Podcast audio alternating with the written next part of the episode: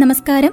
കേരളീയ ചിത്രകലയിലെ അതിനായകനും സാംസ്കാരിക രംഗത്തെ ഇടപെടലുകൾ കൊണ്ട് ശ്രദ്ധേയമായിരുന്ന എം വി ദേവന്റെ ഓർമ്മദിനത്തോടനുബന്ധിച്ച് റേഡിയോ മംഗളം അവതരിപ്പിക്കുന്ന എം വി ദേവന്റെ ഓർമ്മകളിലേക്ക് എന്ന പ്രത്യേക പരിപാടിയിലേക്ക് റേഡിയോ മംഗളത്തിന്റെ എല്ലാ പ്രിയ ശ്രോതാക്കൾക്കും സ്വാഗതം.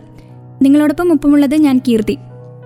സർഗാത്മകതയുടെ ആയിരം വർണങ്ങളിൽ കാലത്തിന്റെ മഴവില്ലാക്കി മാറ്റിയ എം വി ദേവൻ കലയെ രേഖചിത്രങ്ങളിൽ നിന്നും വർണങ്ങളിലേക്കും വരമൊഴികളിലേക്കും വസ്തുശില്പത്തിലേക്കും വ്യാപിപ്പിച്ച ദേവൻ കഴിഞ്ഞ നാല് പതിറ്റാണ്ടുകളായി കലാകാരന്മാരുടെയും കലാപ്രസ്ഥാനങ്ങളുടെയും മുഖ്യ പ്രചോദനമായി നിലകൊള്ളുന്നു. ഈ കാലഘട്ടത്തിൽ നമുക്കിടയിൽ ജീവിച്ച സർവലോകത്തിലെ സ്ഥാപതിയാണ് എം വി ദേവൻ. കഥകളിയും ചിത്രമെഴുത്തും നിറഞ്ഞതായിരുന്നു ദേവന്റെ ബാല്യം. ആറാമത്തെ വയസ്സ് മുതൽ താൻ വായിച്ചെറിഞ്ഞ കഥാപാത്രങ്ങൾ മനസ്സിൽ സങ്കല്പിച്ചുകൊണ്ട് ദേവൻ വരച്ചു തുടങ്ങി. വീടിന്റെ ചുവരുകളിൽ കരിക്കട്ട കൊണ്ട് വരച്ചിട്ട ചിത്രങ്ങൾ ഹൈസ്കൂൾ പഠനകാലത്ത് തന്നെ മഹാകവി ചെങ്ങമ്പുഴയുടെ കവിതയ്ക്ക് പുറംചിറ്റ വരയ്ക്കുന്നതിലേക്ക് ദേവനെ കൊണ്ടെത്തിക്കുന്നത് കലയോടും സാഹിത്യത്തോടുമുള്ള അടങ്ങാത്ത അഭിനിവേശമായിരുന്നു. പിന്നീട് ആ അഭിനിവേശം സാക്ഷാത്കാരം കൊള്ളുന്നത് മദ്രാശി ആർട്സ് കോളേജിൽ പഠിക്കാൻ ചേർന്നപ്പോഴാണ് കലാരംഗത്തെ മഹാന്മാരായ റോയ് ചൗധരിയും കെ സി എസ് പണിക്കറും ധനപാലും ദേവന്റെ മുന്നിൽ തുറന്നിട്ടത് അതുവരെ അപരിചിതമായിരുന്ന കലയുടെ മഹാപ്രപഞ്ചമായിരുന്നു. ഏകദേശം ഇരുപതിനായിരം കൊല്ലങ്ങൾക്ക് മുന്നേ തുടങ്ങിയിട്ടുള്ള പാശ്ചാത്യ ചിത്രരചനയുടെ കലവറയാണെന്ന് മനസ്സിലാക്കുന്നത് അപ്പോഴായിരുന്നു. ഒരത്ഭുതകരമായ ഒരു കവാടം തന്നെയായിരുന്നു അദ്ദേഹത്തിന്റെ മുന്നിൽ തുറന്നിട്ടിരുന്നത്. കെ സി എസ് പണിക്കരിൽ നിന്നും ഉൾക്കൊണ്ട വരകളെയും വർണങ്ങളെയും കുറിച്ചുള്ള തിരിച്ചറിവ് രേഖകളുടെ ലോകത്ത് തന്നെ ചുവടുറപ്പിക്കുവാൻ ദേവന് സഹായകമായി. കാർട്ടൂണുകളും ശ്രദ്ധേയമായ ചില ചിത്രങ്ങളും പങ്കിട്ട മഠത്തിൽ വാസുദേവൻ മലയാള വായനക്കാർക്ക് സുപരിചിതനായ എം വി ദേവനായി മാറുന്നത് ജയ കേരളത്തിന്റെ താളുകളിലൂടെയാണ്. കേരളത്തിന്റെ സാംസ്കാരിക ജീവിതത്തിന് ചൂടും വെളിച്ചവും പകർന്ന അൻപതുകൾ. പ്രഗത്ഭരായ ഒട്ടേറെ എഴുത്തുകാരുടെ പിൽക്കാലത്ത് പ്രസിദ്ധരായി തീർന്ന അനവധി കഥാപാത്രങ്ങൾ ദേവന്റെ ബ്രഷുകളിലൂടെ പല താളുകളിൽ പകർന്നു. കഥാപാത്രത്തിന്റെ വികാര പ്രപഞ്ചത്തെ തൊട്ടുകൊണ്ടുള്ള ഈ രേഖാചിത്രങ്ങൾ കഥകളെപ്പോലെ തന്നെ അനശ്വരങ്ങളായി മാറി. സമൂഹത്തെയും വ്യക്തികളെയും സൂക്ഷ്മമായി നിരീക്ഷിച്ച ഈ ചിത്രങ്ങൾ ആസ്വാദകരിൽ പുതിയൊരു അവബോധത്തിന് തന്നെ കാരണമായി. രേഖാചിത്രങ്ങളിലൂടെ കരുത്ത് തെളിയിച്ച ദേവൻ പല സമ്പന്നരെയും ആ കലയുടെ അനന്തശാലയിലേക്ക് ആനയിച്ചു. ഇവരെല്ലാം ചേർന്ന് മലയാളത്തിൽ രേഖാചിത്രകലയ്ക്ക് നവഭാഗവത്വം പകർന്നു. രേഖാചിത്രങ്ങളുടെ കാര്യത്തിൽ ദേവൻ രേഖകളുടെ ഉടമസ്ഥൻ തന്നെയായിരുന്നു. മറ്റു കലാകാരന്മാരും ഈ മേഖലയിലേക്ക് കടന്നു വരുന്നത് ദേവന്റെ ഈ കരുത്തുകൊണ്ടായിരുന്നു. മാതൃഭൂമിയിൽ നിന്നും രേഖാചിത്രങ്ങളിൽ നിന്നും ദേവൻ മടങ്ങിപ്പോയത് മറ്റൊരു കർമ്മരംഗത്ത് നേതൃത്വം നൽകുവാൻ വേണ്ടിയായിരുന്നു.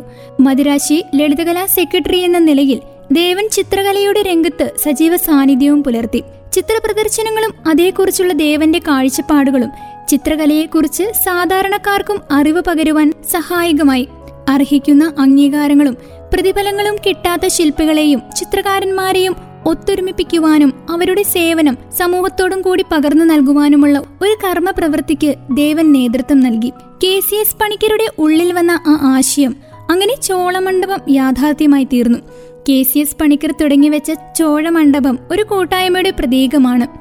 എം ഗോവിന്ദന്റെ നേതൃത്വത്തിൽ തൊള്ളായിരത്തി നാൽപ്പതുകളിൽ സമാന ചിന്തകന്മാരും സുഹൃത്തുക്കളുമായി ചേർന്ന് പ്രവർത്തിച്ച നവാസഗേരി പ്രസ്ഥാനം. ഇതിന്റെ മുന്നോടിയായിരുന്നു മനുഷ്യന്റെ സർഗവൈഭവത്തിന്റെയും പ്രഥമശേഷിയുടെയും ശരിയായ വിനിയോഗത്തിലൂടെ സാമൂഹ്യമാറ്റം യാഥാർത്ഥ്യമാക്കി തീർക്കാം എന്ന വിശ്വാസമായിരുന്നു ഈ കൂട്ടായ്മയുടെ പ്രേരക ശക്തി. മനുഷ്യ നന്മ എന്ന ലക്ഷ്യം മുന്നോട്ട് വെച്ചുകൊണ്ടാണ് ഈ പ്രസ്ഥാനം മുന്നോട്ട് കൊണ്ടുപോയത്. കലാകേരളത്തിന്റെ ഭൗതിക തലത്തിൽ വ്യത്യസ്തമായൊരു ചിന്താതലത്തിൽ രൂപം കൊടുത്ത നവസാഗരിതയുടെയും ഗോപുരത്തിന്റെയും പിൻഗാമിയായി സമീക്ഷ പ്രത്യക്ഷപ്പെട്ടത് തൊള്ളായിരത്തി അറുപതുകളുടെ ആരംഭത്തിലാണ്.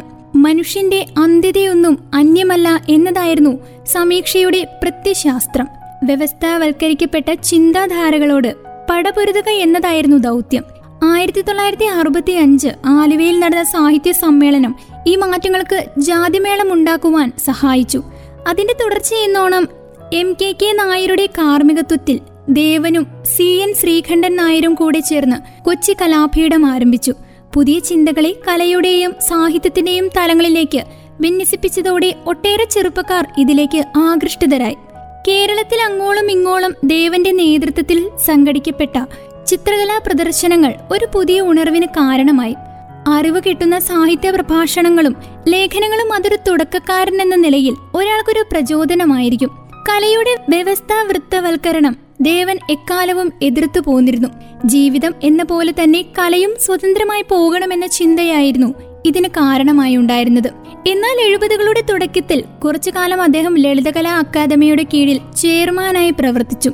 മൃതപ്രായമായി കിടന്ന കേരളത്തിലെ ചിത്രകലയെയും ശില്പകലയെയും ഒരു ഉയർത്തെഴുന്നേൽപ്പിനെ സഹായിക്കുക അതായിരുന്നു അദ്ദേഹത്തെ പ്രേരിപ്പിച്ചത്. ചിത്രകല ശില്പകല എന്നിവ സംബന്ധിച്ചിടത്തോളം നമ്മുടെ നാട് ഒരു ആനന്ദ അവസ്ഥയാണ് പണ്ടുകാലത്ത് അത് രാജാക്കന്മാരും പ്രഭുക്കന്മാരും ഇത് നോക്കി വളർത്തിയിരുന്നു. ഇന്ത്യയ്ക്ക് സ്വാതന്ത്ര്യം ലഭിച്ചതിനു ശേഷം അത്തരത്തിലുള്ള ഒരു പുരോഗമനവും നടക്കുന്നില്ല എന്നതാണ്.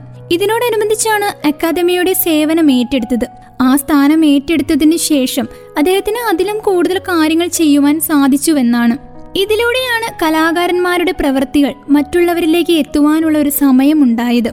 അതുപോലെ തന്നെ പുറമേ നിന്നുള്ള ആർട്ടിസ്റ്റുകളെ കൊണ്ടുവന്നിട്ടുള്ള ആർട്ടിസ്റ്റ് ക്യാമ്പ് എല്ലാം തുടങ്ങുന്നത് ഇതോടുകൂടിയാണ്. അവിടെയുള്ള ആർട്ടിസ്റ്റുകളുടെ പ്രവർത്തനത്തെക്കുറിച്ചുള്ള റിപ്പോർട്ടുകളും വിശദ വിവരങ്ങളും ലേഖനങ്ങളും ചേർത്തിട്ടുള്ള ഒരു ഇംഗ്ലീഷ് പ്രസിദ്ധീകരണം ചിത്രം എന്നുള്ള ഒരു തരത്തിൽ തുടങ്ങിയതാണ്. ഇന്ത്യയുടെ മറ്റു ഭാഗങ്ങളിലേക്കും ഇവിടെയുള്ള വാർത്തകൾ എത്തണം. അതുപോലെ തന്നെ ഇവിടെയുള്ള ചിത്രകാരന്മാരുടെ ചിത്രങ്ങൾ ഇവിടെ പ്രദർശിപ്പിക്കുന്നത് പോലെ തന്നെ മറ്റും ഇന്ത്യയുടെ പ്രധാന നഗരങ്ങളിൽ പ്രദർശിപ്പിക്കണം എന്നുള്ള കാരണങ്ങളൊക്കെയാണ്.